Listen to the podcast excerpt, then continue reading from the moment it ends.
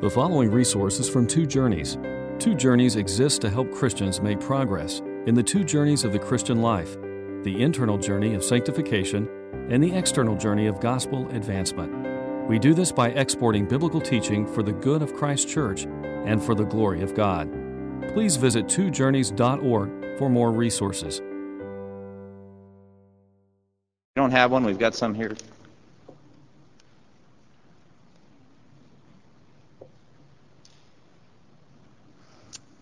You know, before we get into this particular topic, I've really enjoyed going through the book of Proverbs and following this or that or the other issue. You know, Proverbs isn't really written in, in, a, in a way uh, similar to a, a, an epistle of Paul or, or an Old Testament narrative. Um, there doesn't seem to be a tremendous amount of organization in terms of what proverb follows which one. We would never want to, we're not second guessing the Word of God. We're just saying that it doesn't seem to matter that much what verse uh, follows the next one. So, really, what you're doing is you're following certain themes or topics or issues through the book of Proverbs. And what I've done here is just to read through the whole book, and it really only took about an hour and a half or so and followed the any any proverb that had to do with disagreements or conflicts between people and uh, started to organize them. You could do this on parenting or on money or on rich and poor issues, uh, social justice issues. You could do it on the gospel, on the nature of God, anything. And you would find a great deal of riches just coming out of this book. So, what I'm doing is I'm just taking a minute and telling you how you can enrich your own personal Bible study in the book of Proverbs. Just pick a topic and follow it through. And you'll pick up a lot of other things coming in as well, but uh, you could make a list of all the Proverbs that have to do with. Um, uh, with anxiety, for example, or with uh, uh, the mouth. We've talked about uh, how we use our tongue. Uh, or various other ones. So that would be a way or an approach to studying the book of Proverbs. But what I did here are those that have to do with conflicts. And by that I mean, I don't just mean people disagreeing. I think that's part of life. But I mean even going beyond that into, into ruptured relationships, arguments, dissension, um, and what the scripture has to say about that. Now, one of them uh, comes out right from the beginning, uh, chapter 6, verse 16 through 19, in which God lists things that he hates. It says, There are six things that the Lord hates, seven that are detestable to him haughty eyes, a lying tongue, hands that shed innocent blood, a heart that devises wicked schemes, feet that are quick to rush into evil, a false witness who pours out lies, and a man who stirs up dissension among brothers, somebody who causes trouble. Before, before that person was there, uh, there was uh, peace and unity and harmony, and then as a result of the activity, uh, the dissension, uh, there's now uh, that dissension stirred up. Uh, the flip side of this would be what we see in the Beatitudes in Matthew chapter 5, where it says, Blessed are the peacemakers, for they will be called sons of God. So the opposite of, of somebody who has a habit or a tendency of stirring up dissension is somebody who could rightly be called a peacemaker. So those are the two opposites, and God loves um, a peacemaker in that regard. There is a tremendous devastation that comes from these kind of human conflicts, isn't there? Uh, there's a number of proverbs that talk about that. 17:1 says, "Better a dry crust with peace and quiet than a house full of feasting and strife." Uh, you know what this is talking about. I mean, it really doesn't matter what's on the table if the people aren't getting along sitting around it. So I'd rather have a dry crust and some, some tepid water than, you know, a, a Thanksgiving feast and strife and difficulty. Uh, 1819 speaks of this as well. An offended brother is more unyielding than a fortified city, and disputes are like the barred gates of a citadel. Once a rupture has come into a relationship, it's very hard to, uh, to uh, restore. It can be done, but it's uh, the kind of thing that, that is a very serious issue. And so there's a great deal of trouble that comes from this kind of conflict. And then uh, 21.9, and there's uh, a number of proverbs we'll be talking about these. So this talks about uh, marriage. It says, better to live on, on a corner of a roof than to share a house with a quarrelsome wife. I'll say this, there's a number of verses about quarrelsome wives. Um, if you're not a quarrelsome wife, you don't have anything to worry about. It doesn't apply to you. Uh, if if you are, then you know it, this might have something to say. It, dis- it distressed me that it never said anything about quarrelsome husbands because I find myself quarrelsome too. Uh, but then the fact is, all the ver- other verses that have to do with quarrelsome and dissension-filled people are all addressed to men as well, and so it works both ways. It's not just females or males that have trouble with this issue, but there are a number of proverbs that talk about it. And the issue is that there's a great deal of distress and trouble that comes from dissension in a family. A great deal. And Proverbs, the book of Proverbs, has some wisdom to give us. as far as how we're going to deal with that. Now, what I've done is I've organized it into some categories here. First major category is what causes fights and quarrels among you. That's, by the way, a quote from the book of James. But what is it that, what causes fights and quarrels? What causes dissension? That's the first major category. The second is, if I can find it, uh, how to avoid conflicts. How would we avoid conflicts? It's good to avoid a conflict uh, in this definition that I'm giving of a, uh, a, ruptured relationship or a dissension, disagreement in that way. And then how to resolve conflicts. I see that I've messed up my Roman numeral thing, so you can adjust that if you'd like. But how do you resolve conflicts? So, what causes conflicts, how to avoid conflicts, and how to resolve after conflicts occur book of Proverbs has something to say on each of those three. Let's look at the first. What causes fights and quarrels among you? I think probably the greatest is pride. Most co- human conflicts, most dissension and disagreement comes from pride. Now, how would you define pride? What is pride? What does that mean?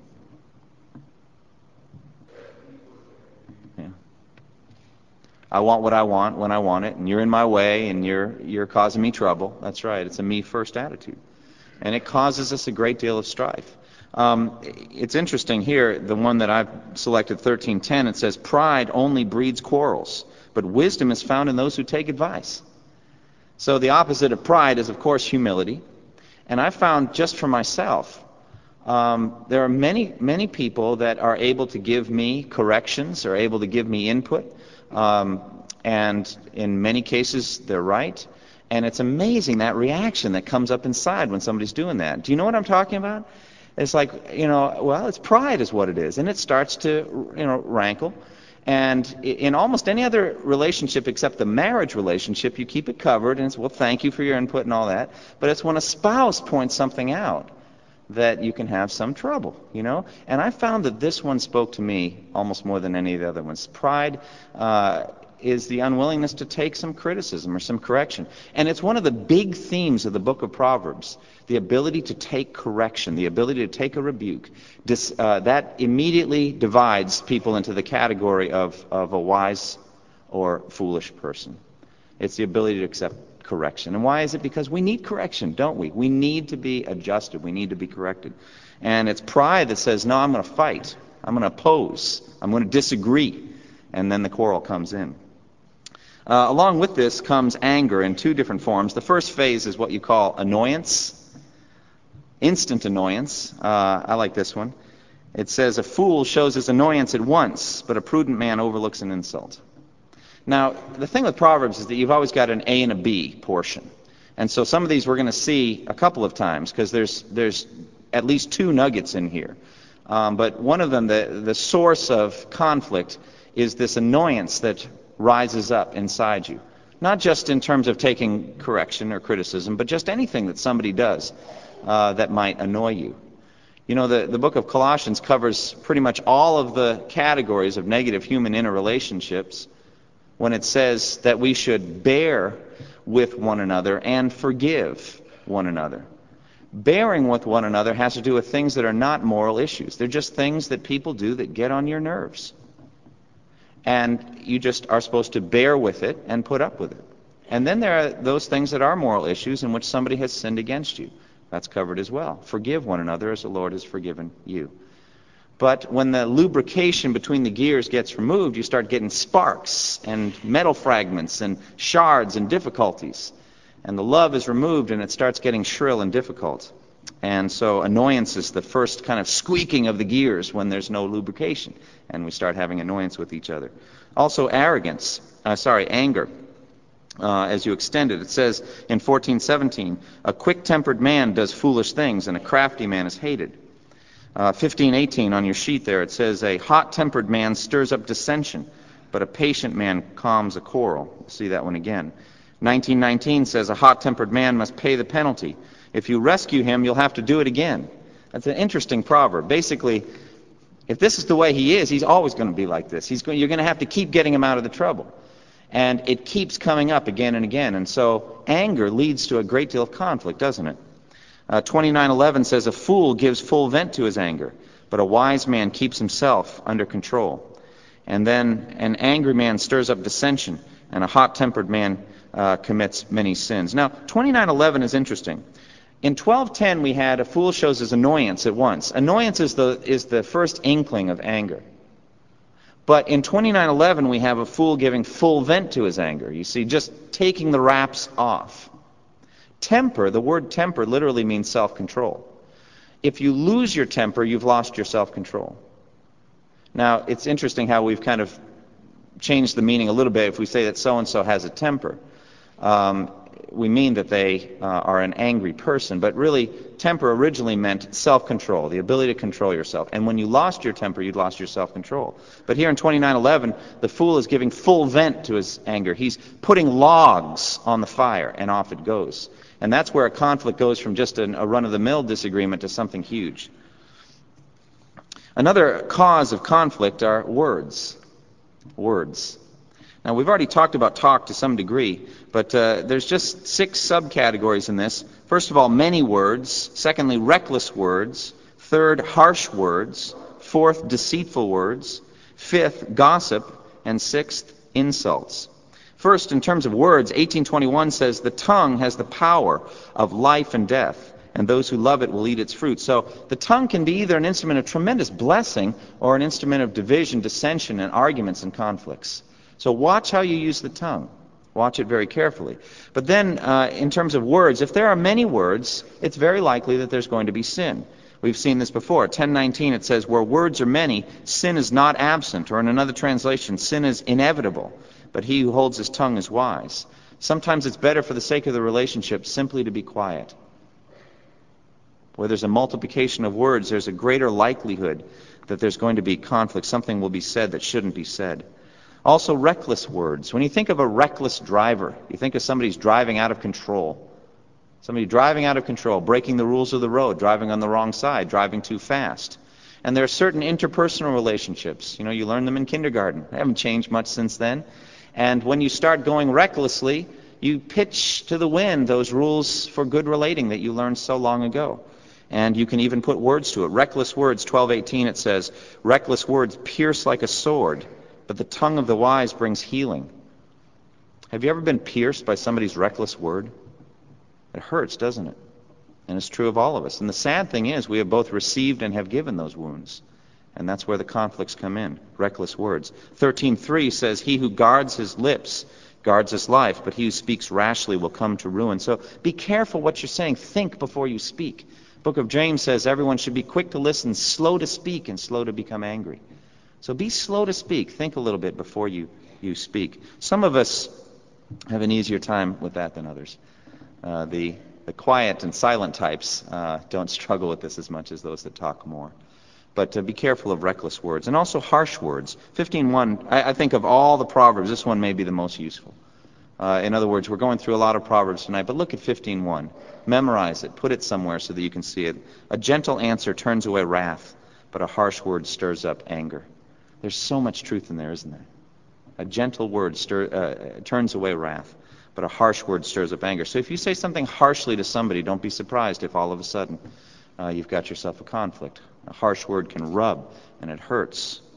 Also, deceitful words. 15:4 says, "The tongue that brings healing is a tree of life, but a deceitful tongue crushes the spirit." If somebody starts to lie to you, if there starts to be deception in their speaking, pretty soon you've got a ruptured relationship. You've got a conflict. You've got a disagreement. And also 25:23, as a, as a north wind brings rain, so a sly tongue brings angry looks. If you get to the point where you can't trust somebody and what they're saying, pretty soon, again, you've got a ruptured relationship. And then there's gossip. 1628, it says, A perverse man stirs up dissension, and a gossip separates close friends. You know, somebody who said something out of turn, gave some information that was shared in, in confidence, uh, spread some news or some story about somebody just because gossip is uh, fun to listen to and it's fun to be in the know and spread it, and before you know it, you've broken a relationship. So gossip can do that. These are all words that hurt. And then insults. 11:12 says a man who lacks judgment derides. Another word for derides would be insults his neighbor, but a man of understanding holds his tongue. So those are different things that the tongue can do that lead to conflicts. Uh, also hatred. Now in this case, I think uh, hatred of, a, of the type that doesn't overlook an offense. 10:12 says hatred stirs up dissension, but love covers over all wrongs. So it's a special kind of hatred. It's the unwillingness to forgive, an unwillingness to say, you know, I'm a sinner too. I could do that, you know, and I, am going to cover that just the way Jesus covered my sins with his blood. But instead, there's a pride that comes in and says, yeah, I, I'd sin, but I would never do that. And so therefore, I'm going to withhold forgiveness, and I'm going to start the rupture, and I'm not going to forgive. And also, there's categories of people, strangely, who seem to love a quarrel. They just seem to enjoy an argument. Now, all of us are quarrelers to some degree. We all have dissension built in us. It's part of the sin nature. It really is. But there's some people that just seem to live for it. Uh, 1628, it says, A perverse man stirs up dissension, and a gossip separates close friends. 1719, He who loves a quarrel loves sin. He who builds a high gate invites destruction. 1913 says, pro, uh, sorry, um, 20 verse 3 says, uh, It is to a man's honor to avoid strife, but every fool is quick to quarrel. And then uh, 26:21 says, "As charcoal to embers and as wood to a fire, so is a quarrelsome man for kindling strife." So there's just a category of people in the book of Proverbs called quarrelsome. They're the kind of people that easily and quickly start a quarrel or a fight. And as I said, there's a number uh, regarding the quarrelsome wife.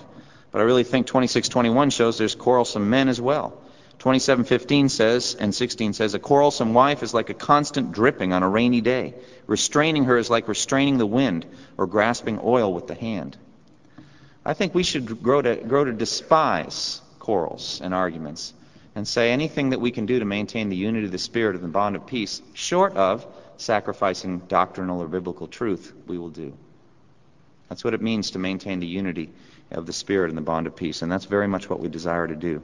So if you struggle with quarrelsomeness, you know who you are.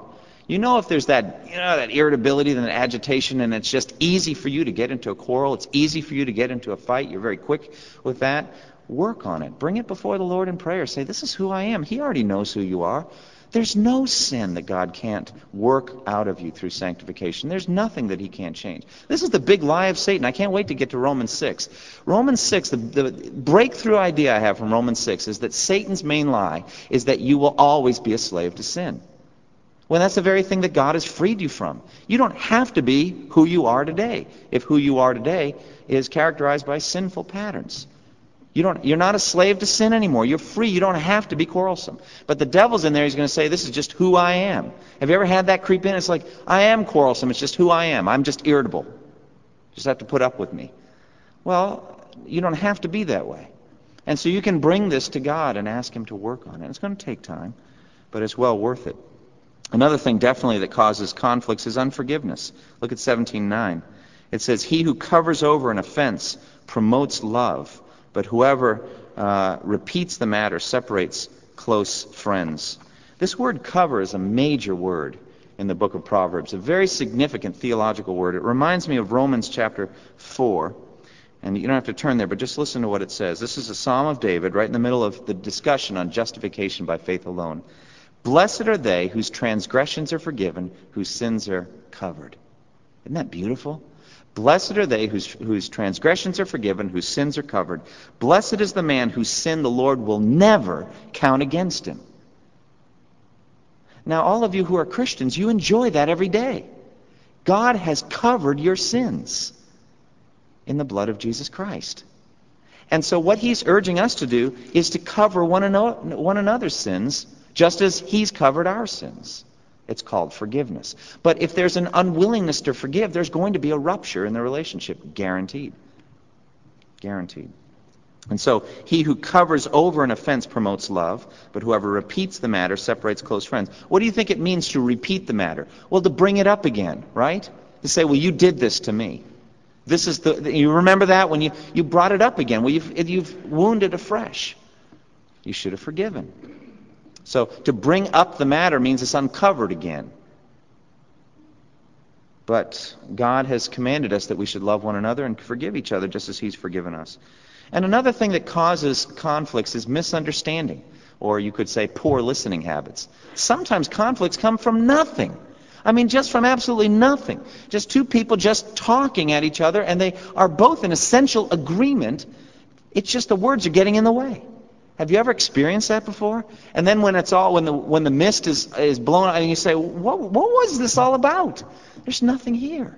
If you had just taken a moment to listen to each other, there wouldn't have been the conflict. Look at this one. 18 and 13 says, He who answers before listening, that is his folly and his shame. You know what I'm talking about? You start talking when the person, well, I know what they're going to say. Well, no, you don't. You're not a mind reader. Jesus was a mind reader. He knew what people were going to say. He knew it was on people's hearts. It says in Scripture, Jesus knew what they were thinking and said X, Y, and Z. Do you know what people are thinking? Here, I'll test. i I'm thinking of something right now. I do this with my kids. What am I thinking of? How many of you guessed pink elephants with green bows on them? Okay. Well, if you have the ability to discern what I'm thinking, then you're, you and Jesus are, are alone in that ability. My kids have never been able to do it, and I can't do it with them.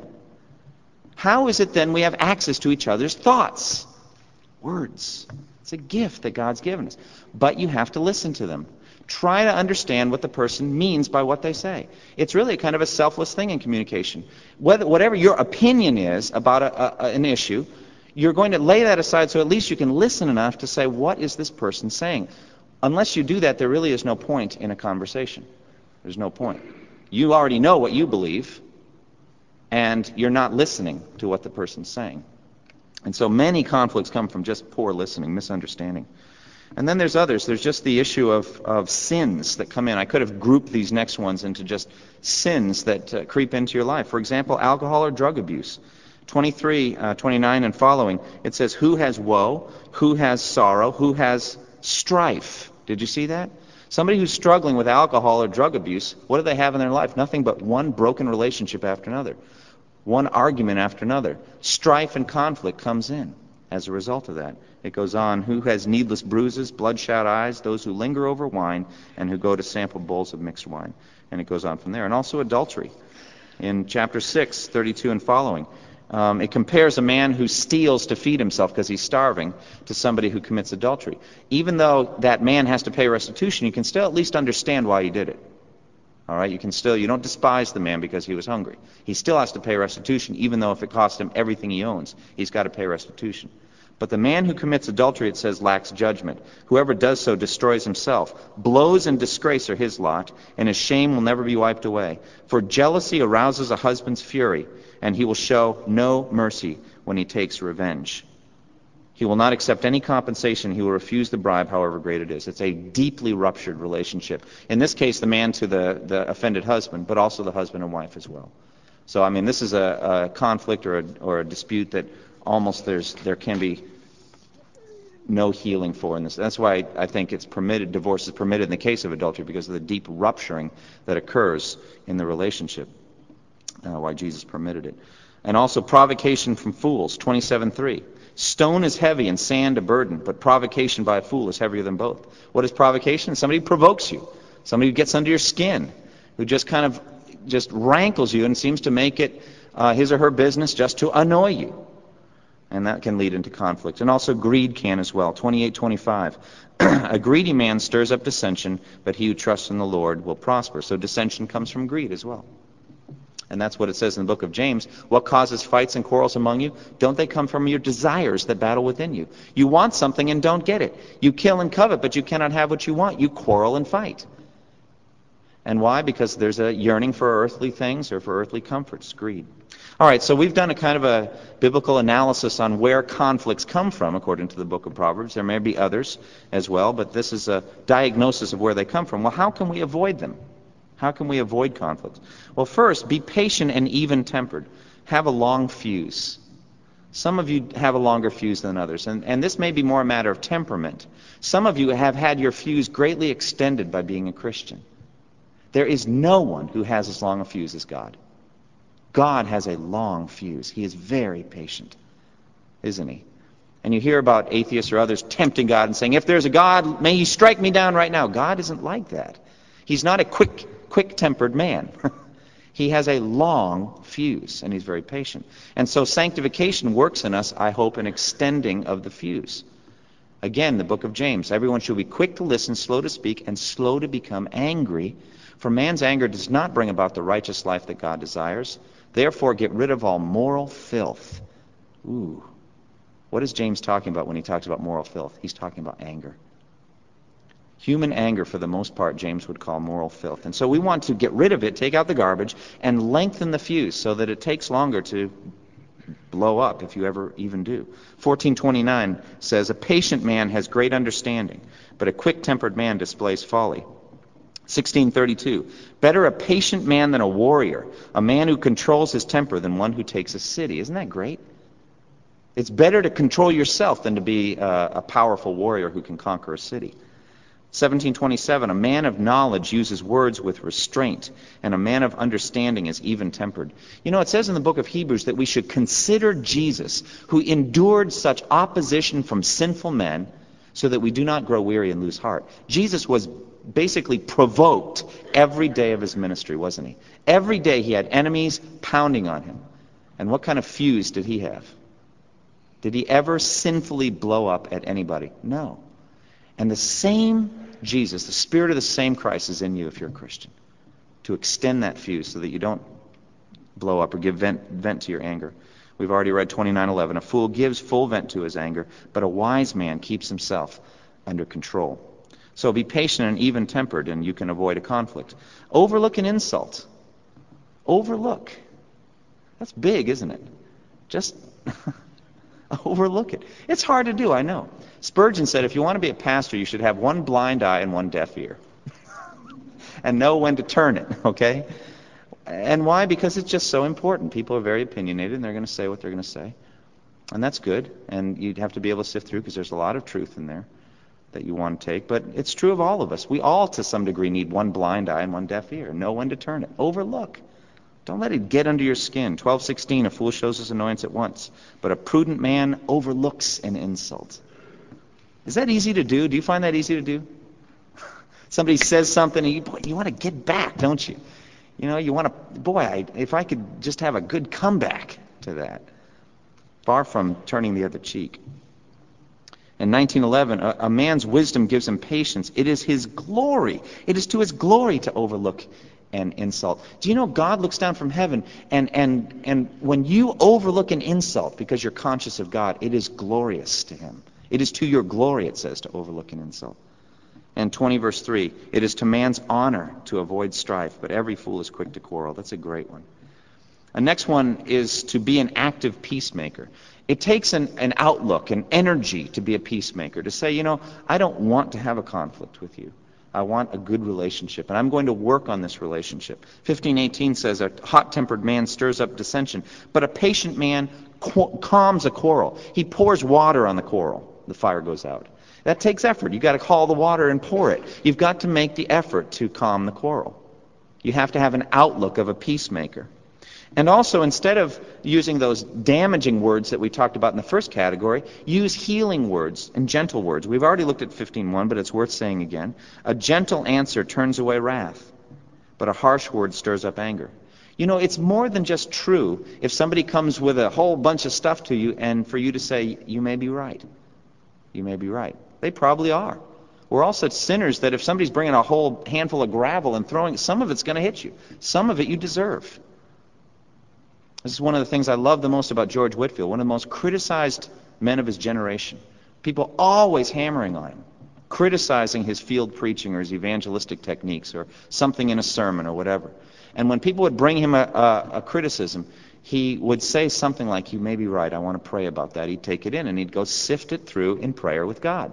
And he would allow the wheat to stick to him and the chaff he'd allow to blow away, and it didn't bother him. And that's humble, isn't it? To say, even though this person has come full of spit and vinegar, they may have something that I need to hear. And I need to be corrected thereby. But it's not easy. But the, the start of it is a gentle answer that turns away wrath. Say, you may be right. You may be right. I want to hear what you have to say. That kind of thing. 15.4, the tongue that brings healing is a tree of life, but a deceitful tongue uh, crushes the spirit. 1727, a man of knowledge uses words with restraint, and a man of understanding is even tempered. So use words that heal, words that uh, calm the quarrel. And this may be perhaps the most important for us all, and that is to forgive quickly and wholeheartedly as the Lord forgave you. We've already looked at 10:12. Hatred stirs up dissension, but love covers over all wrongs. And 17:9, he who covers over an offense promotes love, but whoever repeats the matter separates close friends. It's so important for us to cover each other's sins, isn't it? You know, it's not going to be long before they're going to need to cover your sins. It's just the way it is. Jesus says the measure you use is the measure you receive. The way you judge others, the way you'll be judged, because we all do the same things, don't we? We all do. And so right now, you're needing to forgive them. It won't be long before they'll need to forgive you for the same thing. So treat them the way you want to be treated in that time. And then the next one is drop the matter quickly before it gets out of control. Look at 1714.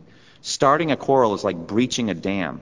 So drop the matter before a dispute brings, uh, breaks out. The image is of a big, imagine a big dam, and there starts to be a crack in the top. And at first, just a little trickle of water is coming through, and then it starts to widen. You know what I'm talking about? Because more and more water is pushing through, and rubble starting to come out. And before you know it, you have a, a flood flowing through. Have you seen that happen in a relationship?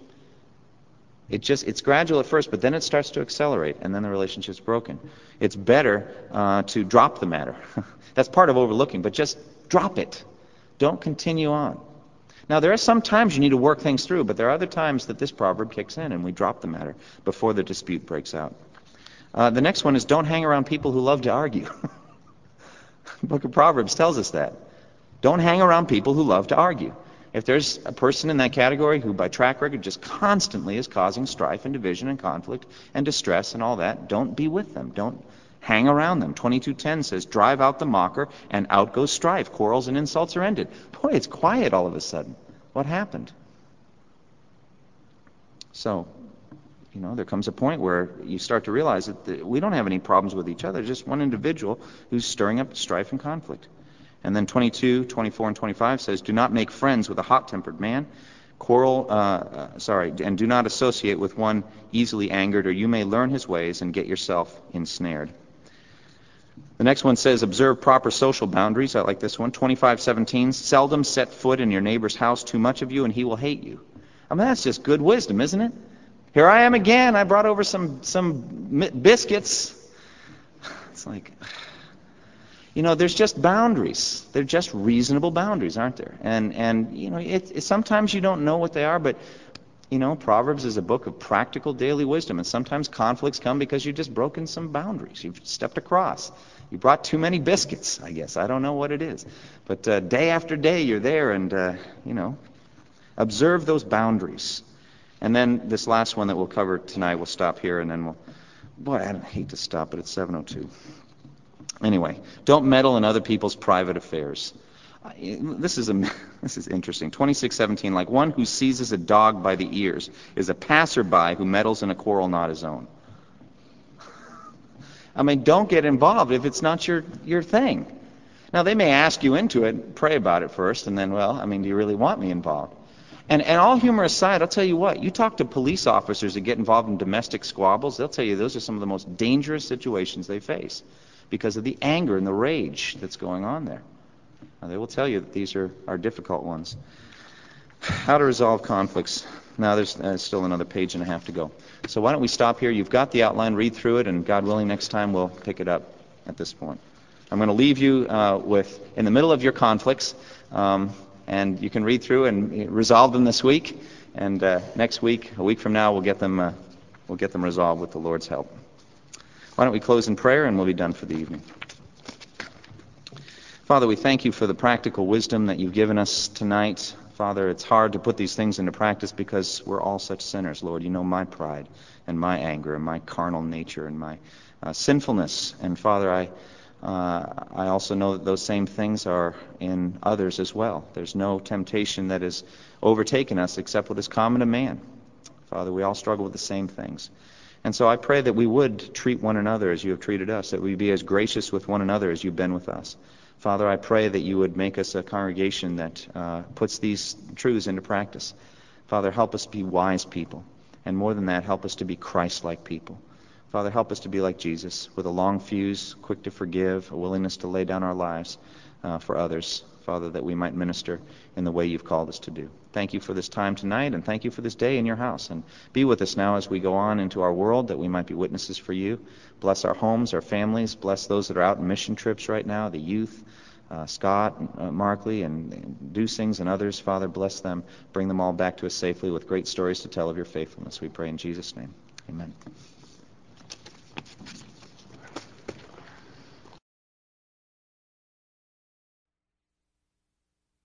Thank you for listening to this resource from twojourneys.org. Feel free to use and share this content to spread the knowledge of God and build His kingdom. Only we ask that you do so for non commercial purposes and in accordance with the copyright policy found at twojourneys.org. Two Journeys exists to help Christians make progress in the two journeys of the Christian life the internal journey of sanctification and the external journey of gospel advancement. We do this by exporting biblical teaching for the good of Christ's church and for the glory of God.